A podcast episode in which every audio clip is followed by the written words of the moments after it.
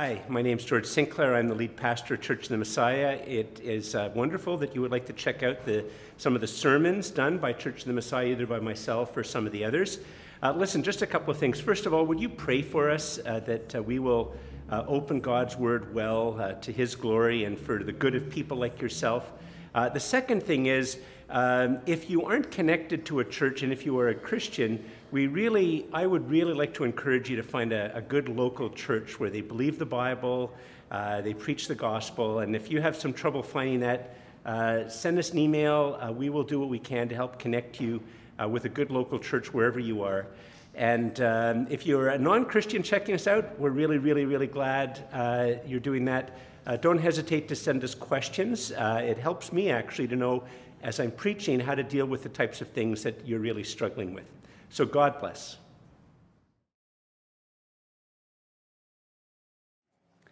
Uh, let's just bow our heads in prayer. Father, um, uh, we are coming to parts of your word that, uh, well, Father, for some of us, we sort of just hear this word, but we live our lives a very, very different way.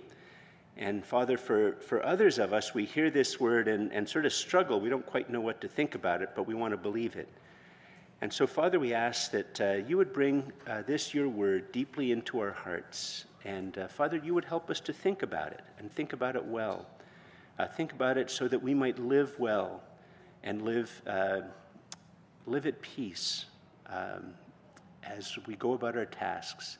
And we ask this in the name of Jesus, your Son and uh, our Savior. Amen.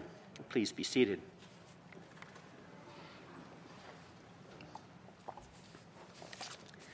Um, there's a fellow that I've gotten to know, and uh, uh, he's an atheist.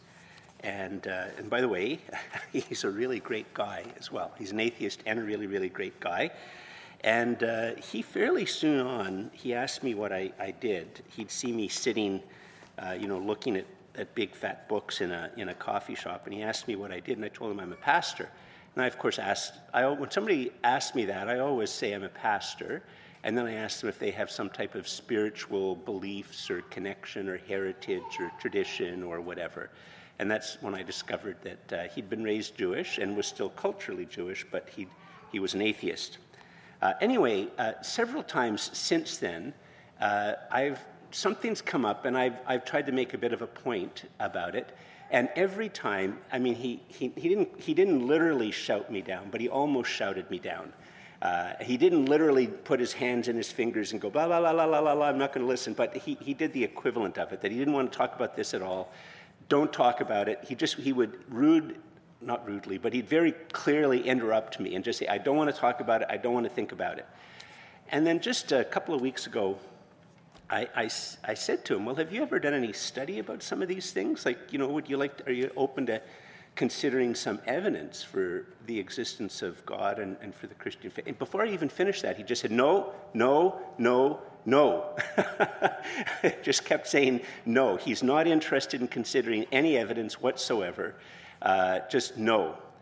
Now, um, I, am telling you this uh, for, for, a variety of reasons. Because uh, one of the story that we're about about to read is a, is a text that for many people in our culture, they would just roll their eyes at it. And in fact, I'm, I guess that if I was to get this fellow to read it, he would just throw his hands up in despair at how gullible people like me are that I would even want to read it. Um, and he's part of a, you know, but, but, but here, here's the thing. As I said in my prayer, a lot of us Christians, we, we believe it on one hand, but we don't believe it on another hand in terms of how we live our lives, and, and we might feel a bit uncomfortable with it. That's, that's one thing. That's one of the reasons it's so good that it's in the Bible. But before we go any further, having a closed mind, because that, that's in a sense what this fellow has. He, he has a closed mind. He's dogmatic about his beliefs in a closed mind. Just want to say as we go into this story that it's a human problem. It's not a problem just for atheists or something like that, it's a human problem. And that means we Christians also are tempted, and in fact often live with very, very closed minds. And, uh, you know, the Bible here, uh, and the Bible constantly, the message of the gospel is, is that if we want to grow in knowledge, if we want to grow in wisdom, we have to be open to new information, we have to be open to new evidence, God does not want us to have closed minds, but open minds, because He wants us to grow in knowledge and maturity and wisdom, and you can't do that without having an open mind. So, as that is our introduction, let's look at this text, which, as I said, would cause uh, this friend of mine to roll his eyes if I ever actually even got him to read it. and, uh, and even for Christians, can make the squirm a little bit if we get right down into the nitty gritty of it. So let's look. It's Acts chapter 9. We're going through the book of Acts. It's Acts chapter 9, and uh, we're going to begin, begin reading at verse 31. And uh, uh, just before I go any further, it's a very interesting little, I don't know how to pronounce the word, interregnum.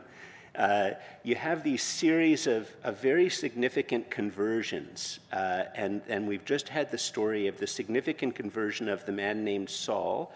His Jewish name is Saul, and his pagan name is Paul, and that's how most people remember him by the name Paul. And uh, his conversion is very significant, combined with the next conversion, which is the conversion of the first pagan. And uh, it's, it's that combination of things. Uh, Paul will end up being the man who primarily takes the gospel to the pagans. And that's one of the reasons there's a whole pile of us. If we traced our ancestry back, our ancestry is pagan. and that's why we're here worshiping Jesus today because of these two big stories. And in between of them, uh, these two big stories, there's this funny little three bits. And so let's look at them. And the first one goes like this uh, verse 31.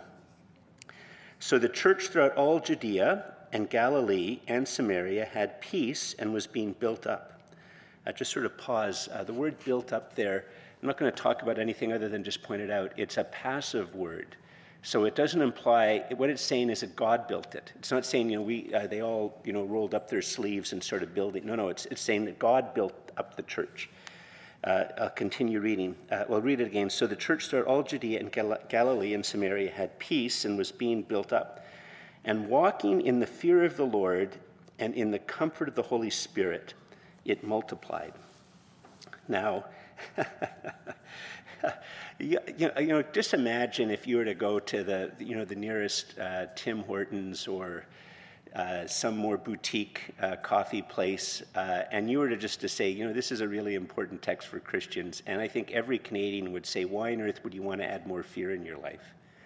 Um, I mean, that's just like the absolute last thing that anybody would like. In fact, one of the reasons they'd say you shouldn't be religious is it just makes you more fearful. Uh, and I'm gonna, we're going to talk about this text, but it's going to be easier to talk about it if we see the next two stories and then flip back to it. So, what happens next? Uh, it's verse 32, and it goes like this uh, Now, as Peter went here and there among them all, he came down also to the saints who lived in Lydda there he, uh, by the way, Lydda is uh, now called Lod. And if you've ever been to Israel, the airport, the main commercial airport for Israel is in Lod. That's sort of where it is. But back then it was called Lydda, and they didn't have an airport. uh, verse 32 again. Now, as Peter went here and there among them all, he came down also to the saints who lived at Lydda. There he found a man named Aeneas, bedridden for eight years, who was paralyzed. And Peter said to him, Aeneas, Jesus Christ heals you. Rise and make your bed. And immediately Aeneas rose, and all the residents of Lydda and Sharon saw him, and they turned to the Lord, implying that many turned to the Lord. Now, just sort of want to pause here for a second. So, I'm not going to tell you, but I was watching a politically incorrect podcast uh, this week. and I, or maybe it was, I don't know if it was a week or two weeks old, I can't remember.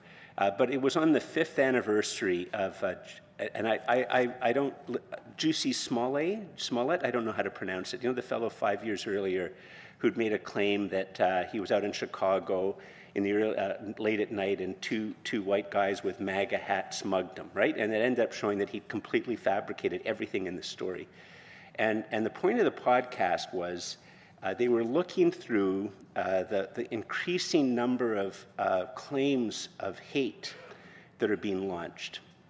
And this, uh, the, the, the, person doing the podcast looked at, uh, I think it was four or five ones that had happened over the last year, all of which were immediately accepted as gospel truth by the media, but within a month or two, with no ask, not asking any type of, of questions about you know, it. Uh, but then later on, it was shown that they were in fact completely and utterly invented stories.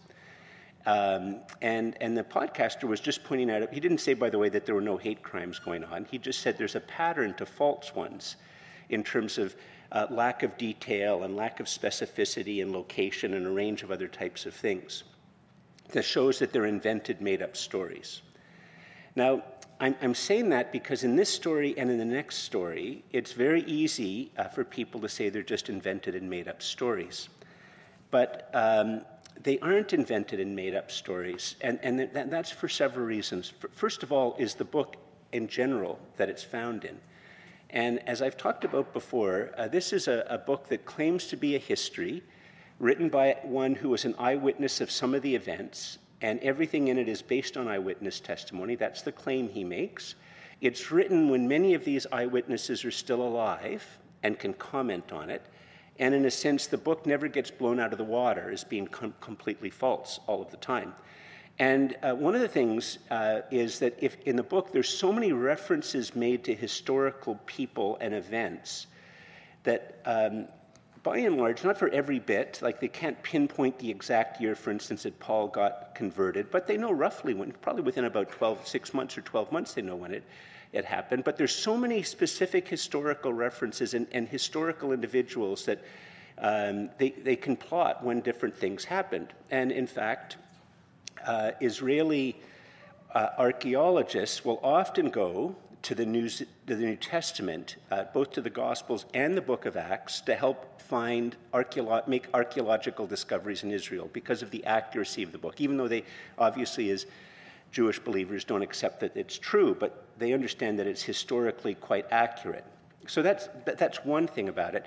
But the second thing is, if you look at this story again, you'll see that it doesn't have at all the type of characteristics that a made up story has. Um, it doesn't use once upon a time language. It's, well, well, look at it again, just if you could go back.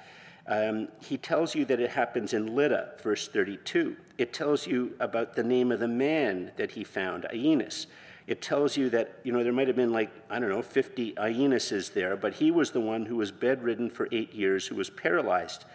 And, and the other thing is, you, you know that this can't be a psychosomatic illness because it's eight years long, and it's eight years long at a time when there's no social security net, which means that he would have had to been trusted upon somebody else to pick him up and carry him out somewhere to beg.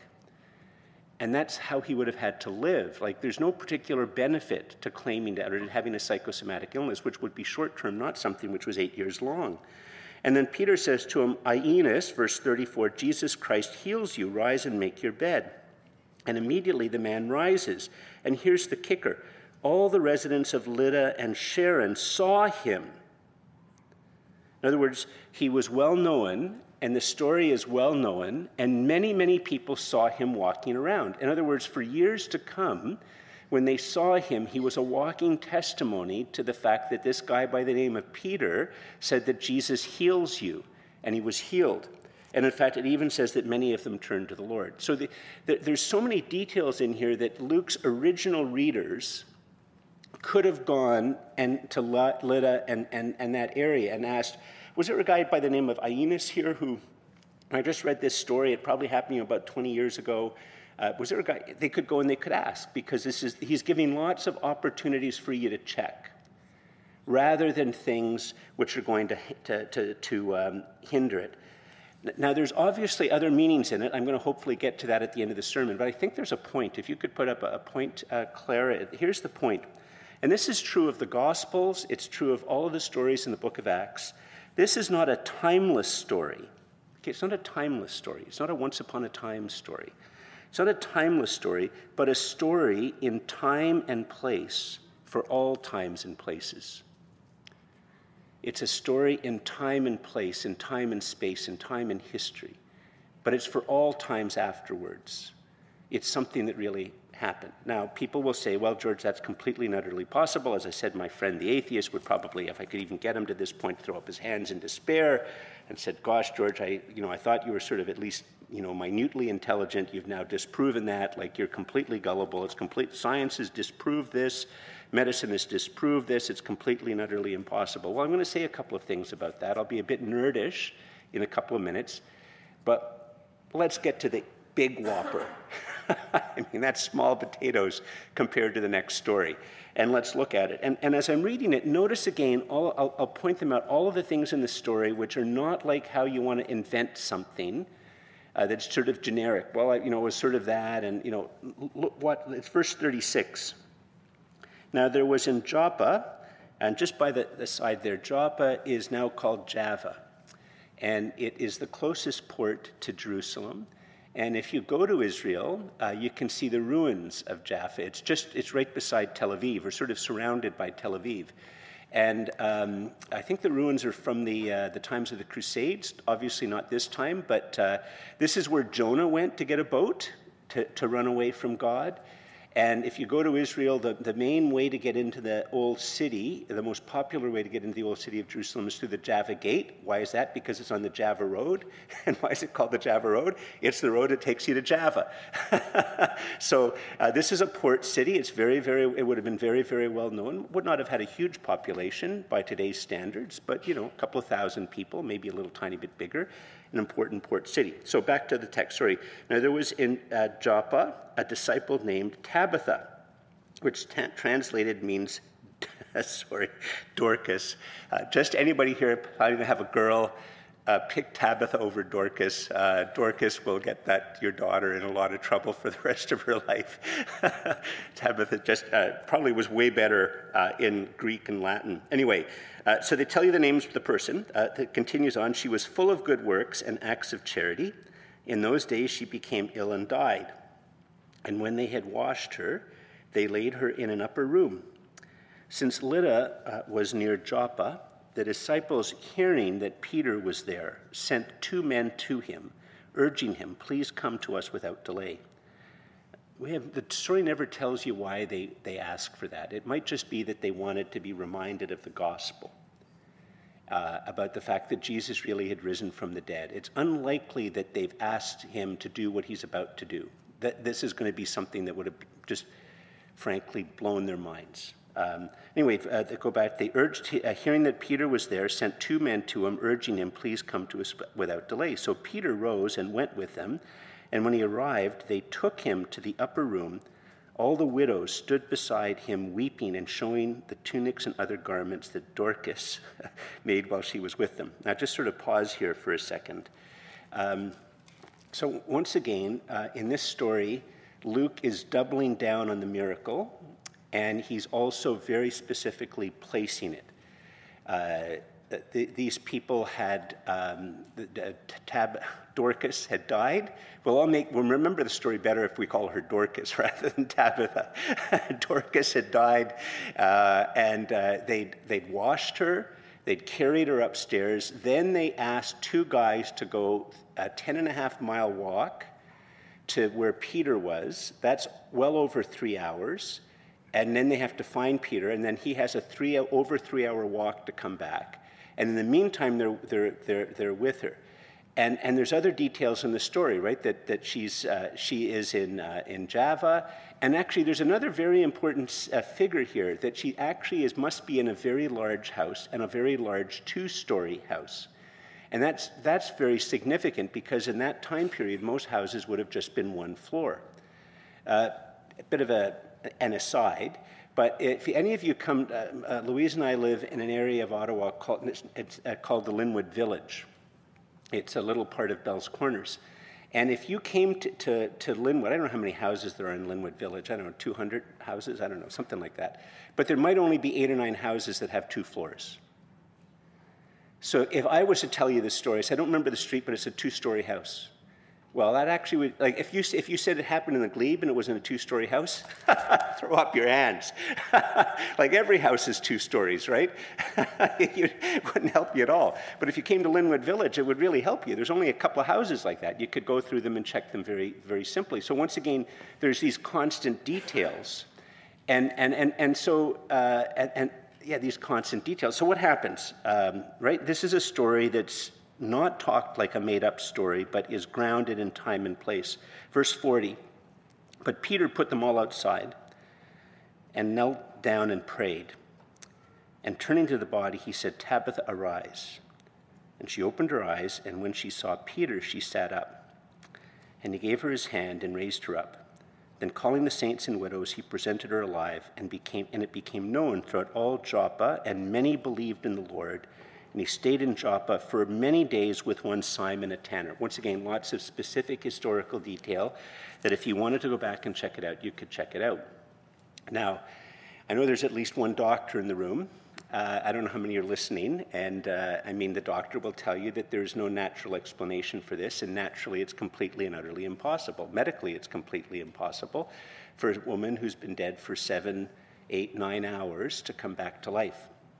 And some of us might say, well, part of the problem with this uh, is that, I mean, these were all gullible people. They didn't know anything, they didn't know science, they didn't know medicine, and they just made, a, made some type of big mistake. And the simple reply to that is that compared to our culture, they were experts in death.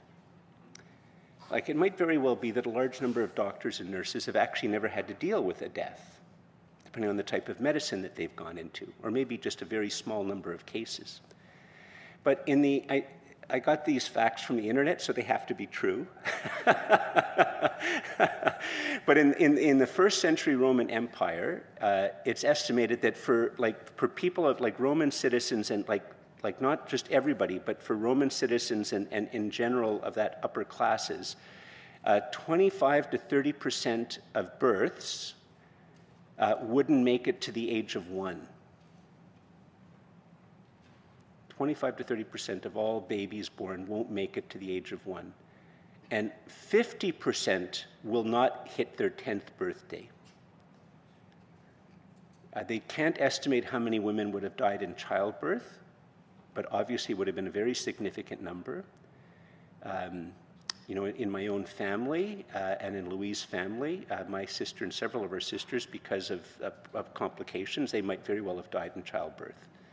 Uh, when I was in Eganville, uh, and I had a lot of older people, it's surprising how many older people had been raised by aunts and uncles because their moms had died in a subsequent childbirth. So, in the ancient world, not only would there have been a high number of women dying uh, in childbirth, 25% of, or more of children aren't making it to the age of one, 50% of children aren't making it to the age of 10, and the average lifespan for a male, I couldn't find a statistic for women, I'm sorry. The average lifespan for men, and these are Roman citizen types, is 30 to 35. Now, obviously, there are people who live way past 30 or 35, but the average is 30 to 35. Now, what the point is, there's no funeral homes. This is a people who are familiar with death. They are experts in death. They were surrounded by death and they had to deal with it themselves. They had to wash the body, they had to sit with it, they had to bury it. They would have been remarkable experts in death. Tabitha was dead. So that's the point of the story. Now, some people I'm going to take a bit of a nerdish moment. Give me a bit of grace. Uh, for some of you who aren't interested in these nerdish issues, uh, well, try to listen, but if you have to have a bit of a nap, maybe I'll try to think of a joke or something to draw your attention back after we get through the nerdish bit, you know? But, but here's the thing. First of all, you know, in our culture, and I'm thinking of my friend here, he, he is creating, in a sense, a false dichotomy that the, the choice is between being a gullible person and a thinking person, a scientific person and an unscientific person. What they've missed is that the real choice is between being open minded or closed minded. This is why, at the beginning, and if you're watching this or if you're here as a guest, I'm not making a claim that Christians by nature are open minded. Uh, closed mindedness is a human problem. It, it cuts across all creeds, all religious positions, all ideologies and closed minded people want to shut down discussion, want to shut down and want to shout down, and that's a human problem. I'm not making any type of culture war comment here. In fact, I'm just saying the culture war should make us aware of a human problem and should call us to examine ourselves. But the choice is between being open minded scientist or a closed minded scientist, an open minded thinker or a closed minded thinker. That's the choice. And in this particular case, uh, I would say my friend is closed minded and dogmatic, not even willing to consider any type of evidence. That's quite astounding. If you go do some research about atheists in particular, Dawkins and several others, they very publicly said there's absolutely no evidence whatsoever which would ever make them leave their atheism. I don't have the faith to be an atheist. I've had periods of doubt about Christianity, you know, but they, are absolutely dogmatic. So how does that affect here? Well, and they say, well, George, George, George, George, George, George, you know, science and medicine has proven this. No, no. Here's the big mistake they make, and this is the really nerdish part. Okay, sorry, warned you. Uh, hopefully, you don't all fall asleep, but there's a bit of a nerdish thing here. I'll try to be very brief. So, what is science? Science is a way of doing controlled experiments in the context of a body of knowledge and theories that develop out of these experiments. That's what they are. And at the heart of all experiments is they try to create a closed system. Okay? Uh, they might get chemi- they might have a, a, clean room or a soundproof room. If they're doing experiments that, that, that, they shouldn't have sound, they try to make it soundproof, and they try to account for everything in terms of the temperature, et cetera. So they try to control all of these types of things, and they do their experiment in a closed type of system. And they have a theory, and they're trying to see if their theory is falsified or if there's, it might be true. And they, they'll do repeated experiments. And that's how science works, and that's how science should work. And if you're a Christian in science, you should do those types of experiments. But here's the problem many people mistake thinking that when you do a scientific experiment, you do it in a closed system, and then believe that the whole world is a closed system. But science can't prove that. Doesn't matter how many PhDs they have. Doesn't matter if they teach at Princeton or MIT or Harvard or Yale or the Sorbonne or Moscow. Science cannot prove that the entire universe is a closed system. It just can't. And that's the point of issue here when it comes to things like miracles. Christians believe that we live in an ordered universe that has been created and designed by the triune God.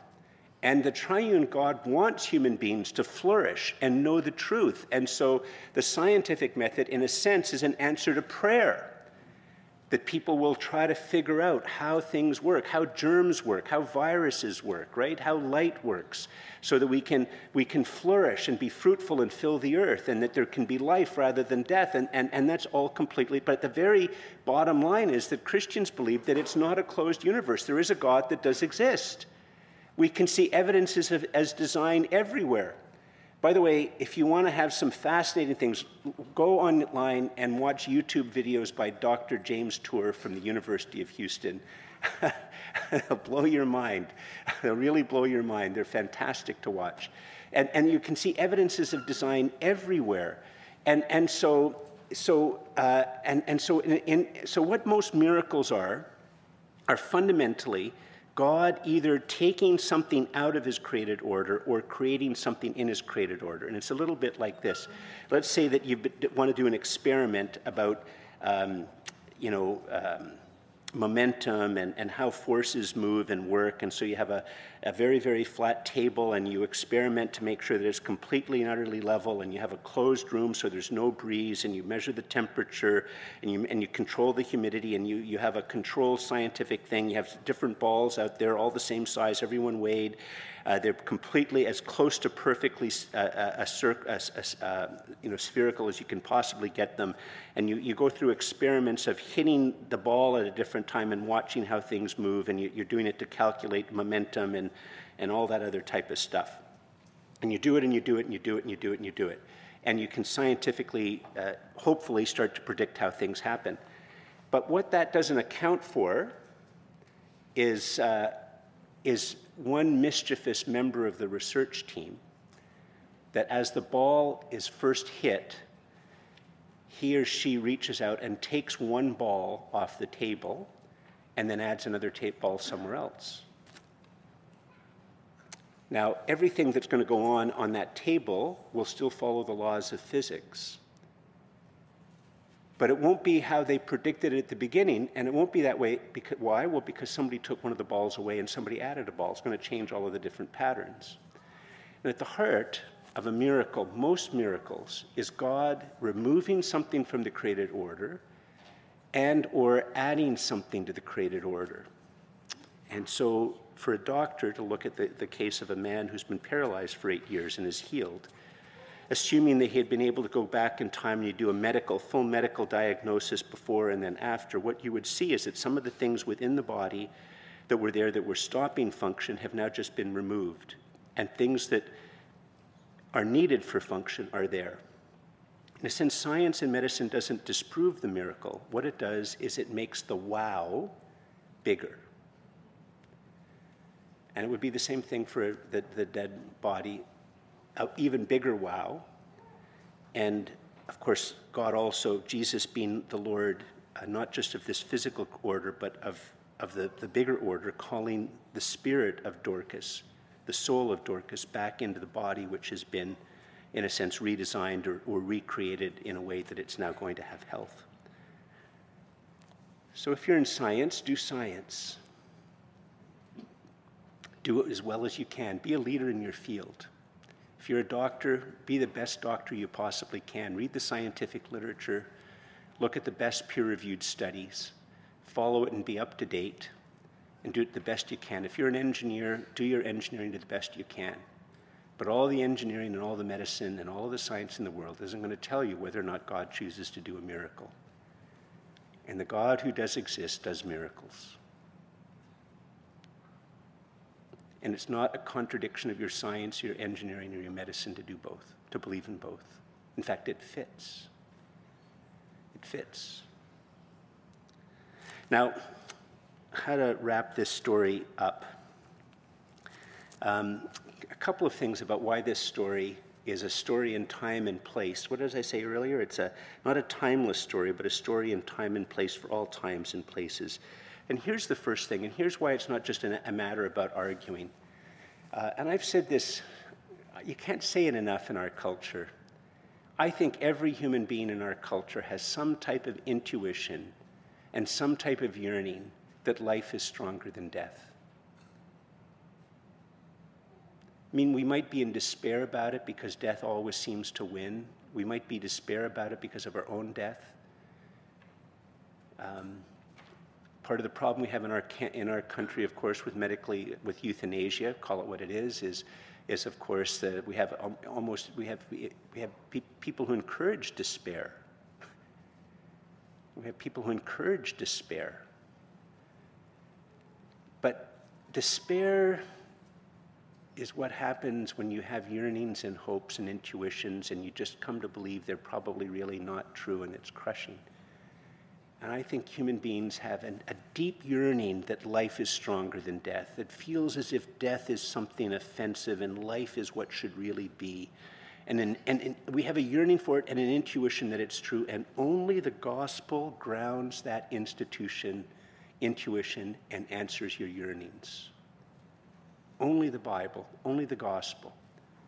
Only the Bible is, is, is, is, it gives you an explanation of how to understand science and a closed thing and, and talks about the importance and dignity of human beings and talks about in this grand big story how God's intention was for life and how death came into it from human beings and how Jesus comes and defeats death and defeats that which causes death and, and rises from the dead. In fact, one of the things which is so wonderful and powerful about this story of Dorcas is it's helping to show that Luke, who wrote it, he understands the difference between myth and fact. He understands the difference between vision and reality. He understands the difference between healing and resurrection. He understands the difference between resuscitation and resurrection resurrection because Dorcas will still have to die. Jesus is completely and utterly unique, and Jesus defeated death.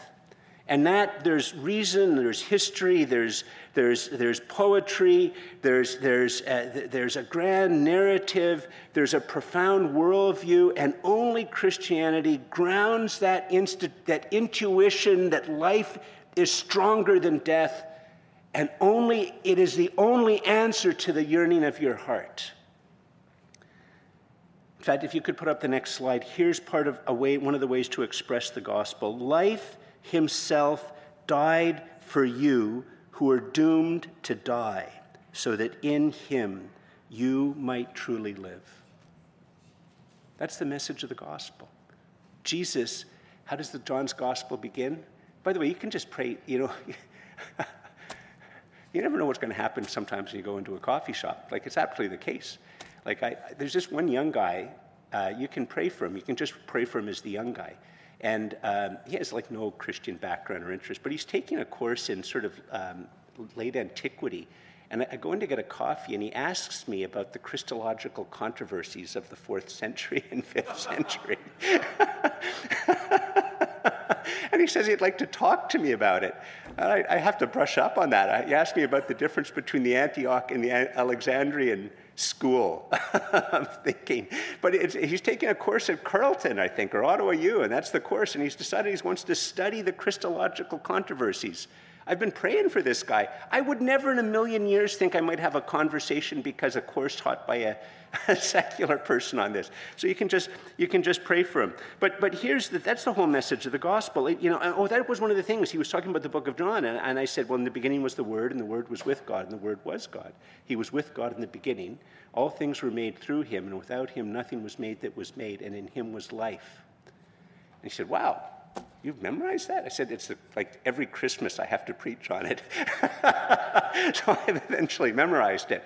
He said, Yeah, I'd like to talk about that. But what does that tell it saying is it's saying that life himself came to earth and died for you. He died for you because you are doomed to die. And he died for you so that in him you might truly live. That's the gospel. That's why this is a, a, story in time and place, a true story in true time and in true place for all times and places. We're all going to die. We really desperately need Jesus, and only the story of the gospel grounds our intuitions and, and answers our yearnings. And just two other things, very, very briefly. And one of the things about this story that's really challenged me, I, I have to confess, I couldn't pray for somebody who was dead to come to life. I can't imagine doing that. Now, I do know, and if at, at an earlier uh, service, a fellow from our congregation from Africa, when I said that there's many places in the world where there's stories of people doing that and them coming to life, he was, he was nodding. I don't know if it's a good thing about us that we wouldn't pray for it, but I, I don't think I, I, I, have prayed for people who've been paralyzed for many years. I prayed for people. In fact, I, I mean, I, some other time, I, have had a, a, a, fellow who should have died, and, and, and after I prayed for him, when I pray for somebody who's close to death, I always pray that they would, I, I pray several things. I, I always pray that if it's God's will, that He would heal them, even at this last moment. And I also pray as well that, that, Jesus, that He would know Jesus and be prepared to see Jesus face to face. And if he's a Christian, that, that Jesus would be very near to him at this his hour of death. But I always pray for them to come alive, to be healed. And this, this story just challenges us in, in several ways. It, it challenges us that we are to pray big prayers. Brothers and sisters, pray big prayers. I was just telling my wife uh, the other day about a fellow who has very serious brain cancer uh, tumor, and uh, he, he should have died five years ago, and he's still kicking around. I, every time I see him, I say, Aren't you supposed to be dead by now? and he says, Yeah, that's what the doctors keep saying. so we need to pray big prayers. Don't be embarrassed about it. God can say no, but pray big prayers. And it just really finally, this whole thing about um, walking in the fear of the Lord and the comfort of the Holy Spirit, which is how we all began. You know, very, very briefly, you've heard, some of you have heard me talk about the fear of the Lord uh, before, and it's a really important virtue in the Bible. And um, really at the heart of it, and, and I, I, I do a whole sermon just on it, but at the very heart of it is an increasing knowledge of the difference between you and God. It's a common human problem it's, it can be, even though like my wife and I are separate people, it can be very easy to somehow internally and psychologically and existentially somehow think that, that to blur the difference between the two of us to some small thing. So I, maybe I think that she's going to think the way I do or want what I want, and, and vice versa, or that you know the sins that I'm prone to, you know that, that, that she might be, or the thing that you know whatever that she. And it's very very hard, and that's even with human beings that we see, and with God who's invisible it's constantly a temptation, given how proud we are, to, to, to, blur the distinction between God and me. And the, the reason that this is such a powerful virtue is that we need to be informed by the gospel that God and me are very, very, very, very different and separate. And that's at the heart of what the fear of the Lord is. And at the same time, the comfort of the Holy Spirit is about God's closeness, that the Holy Spirit, when I become a Christian, is closer to me than my very breath. But, but here's the thing I want to tell you in closing, as a closing story. Uh, for a variety of reasons, I, I was um, you know, I'm meditating upon this text every day. And one of, the, one of the days I realized I was having a hard time thinking about it because I was very anxious. I was very anxious. And um, I'm a very thick male, and I cannot notice sometimes when I'm very anxious. And then I sort of thought, well, maybe I should pray about this because I, you know, I was thinking about most Canadians would think the last thing I need when I'm anxious is to think about the fear of the Lord, right? And I thought, well, you know, actually, the fear of the Lord is, is one of the most important things to have as an antidote to anxiety. And then I thought, I'm really dumb. I thought, well, I'm too anxious to pray. Rather than saying, I'm so anxious I have to pray, I said, I'm too anxious to pray. So then what I did, and, and I, want, I want to encourage you this in the closing word, I, I, actually wrote down, I've done this off and on throughout the years. I wrote down every single thing been, I was anxious about, even very small and stupid things. We can be anxious about small and stupid things. Because even though we think we're really big, a lot of times we're small and stupid. so I wrote down everything I was anxious for. And then I said, Father, can, can you help me to walk in the fear of the Lord and the comfort of the Holy Spirit in this anxiety? And I wrote down everything. I'll be honest, I wrote down, I think it was 15 or 16 things I was anxious about. And in every case, I'd write it down and I'd say, Father, help me to walk in the fear of the Lord and the comfort of the Holy Spirit in the midst of this anxiety. Now, I'm not going to tell you that every time you do that it works, but I, the load that was lifted off me at that time and for the rest of my week was quite astounding. Brothers and sisters, I want to encourage you to memorize verse 31 and boldly pray in the con- oh actually i think i might have had a, a point. Yes if you put up the point. In the midst of anxiety and fear pray that you will walk in the fear of the lord and the comfort of the holy spirit. I want to encourage you to do that in the midst of anxiety and fear, pray that you will walk in the fear of the Lord and the comfort of the Holy Spirit. It's what Jesus would like you to do. Let's stand.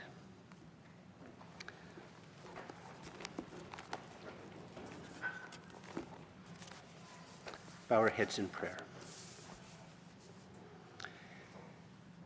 Father, uh, it, it, is, uh, it is a relief to remember that you know everything about me, that you know everything about us. It is a relief to remember that you know the dreams we have at night that we don't remember, you know the past that we don't remember, you know the things we're ashamed about, the things we're proud about, you know the, the stupid things, the silly things, the good things, the wise and the brilliant things. You know everything there is to know about us. And Father, we give you thanks and praise that when Jesus died for us on the cross, he died with a clear eyed knowledge deep knowledge of everything about us, and still, life himself died for us who are doomed to die, that we in Jesus might have true life. So, Father, we thank and praise you that you know sometimes we foolishly think we can't pray because we're too anxious. And Father, we ask that this word and your Holy Spirit, that you would say, no, no, that's exactly when you need to pray most, and help us to do that. And Father, help us to pray for the virtue of the fear of the Lord and, and to walk in the comfort of the Holy Spirit, especially in, in everything in life, Father, but especially in the midst of our fears and anxieties. Father, we thank you for your word. We thank you for Jesus. We thank you that he is our Savior. Father, bless us with a deep knowledge of this. And we ask these things in the name of Jesus, your Son and our Savior. Amen.